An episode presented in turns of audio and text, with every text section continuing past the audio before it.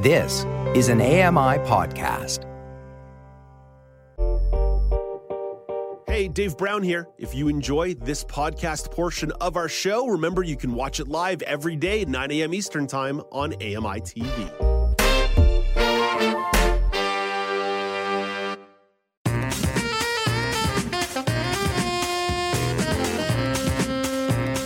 Welcome back. It's now with Dave Brown on AMI. Let's bring in the founder of Cool Blinds Tech, Nelson Rego, to talk about assistive technology. Hey, good morning, Nelson. Hey, good morning, Dave. So, Nelson, let's begin in Singapore, going all the way across the Pacific, where researchers have created the Mobile Robotic Balance Assistant, a wearable robot that presents falls and assists in physiotherapy for the elderly. Nelson, that's what it is. How does it work? Uh, uh, it's basically it's uh, mounted around the uh, user's hips, and it uh, uses sensors to detect uh, the balance of the user. And um, if the user happens to possibly fall or looks like they may fall, it has a safety harness that will catch the user um, around the hip area to keep them from falling over. Um, it also has a, um, machine learning feature that can actually predict uh, if the user is going to become unbalanced. And uh, it's got a, uh, deep sensing camera that's uh, mounted on there as well uh, to uh, predict any movements that may happen where they um, might jeopardize the person from falling. Nelson, your hips are probably a little bit different than my hips that are different than somebody else's hips. Is this one size fits all? No. So so they have three models. Um, it's uh, it's primarily based on weight. so the first model uh, it will handle someone up to uh, 80 kilograms, and I think it's 175 pounds, uh, and then 120 kilos uh, for someone that's 165 pounds. And then they have um, another unit that's uh, it's uh, designed for more dexterous movements. Um, so they they have three models, so it should handle people of different sizes and um, and handle um, you know people of different ages as well. There's been some testing done here. What have the results of the testing been? Yeah, so they uh, they tested 20, uh, sorry, 29 users, uh, some of which um, had a traumatic uh, brain, brain injury, uh, spinal cord injury, and even stroke. They did it over a three-day uh, time period for each of them, and um, they took them through tasks where they would sit down, stand up, walk around, and even fetch a cup of water uh, allowing them to uh, um, you know just do like daily routines uh, uh safely. So, and uh, the good news is uh, is that um, you know there was no falls in this trial period, and um, yeah, it seems like a really cool idea. So, 29 folks were involved in the testing here. We can certainly see where there'd be a need for a product like this. Are there plans from these researchers in Singapore to commercialize this device? Yeah, uh, so so they're they're working on uh, securing four patents, um, and they've also uh, uh reached out to some industry partners uh, who have interest in applying this uh, and this product. they're looking to release this product sometime next year.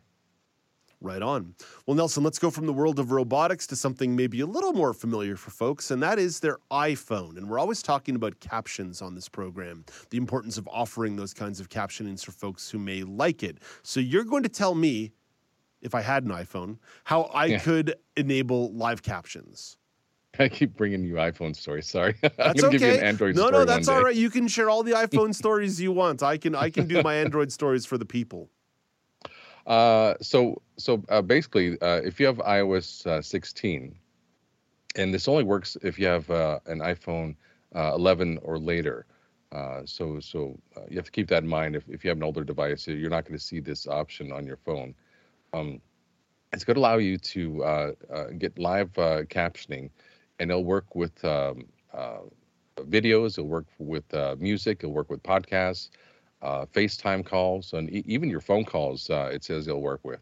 Um, they do mention that it is in, in beta mode as of uh, September this month, and uh, it's only for uh, English Canada and English US. Uh, so we're one of the lucky few to get this release, which doesn't happen very often. Usually US only. Um, so so that's that info for those users. so once you have that device in iOS 16.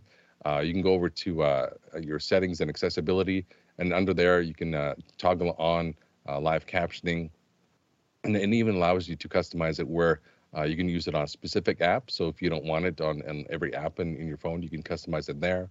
Uh, you could change the text size. You could change the the, the, font. You could even change the color if you want, um, and then gives you the option to change the background of the of the text box.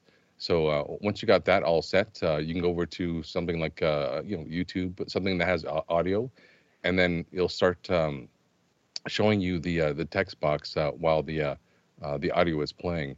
And uh, the cool thing is, uh, for those who can see, um, you can actually uh, take your finger and kind of move it around the screen so it's not in the way of what you're trying to view.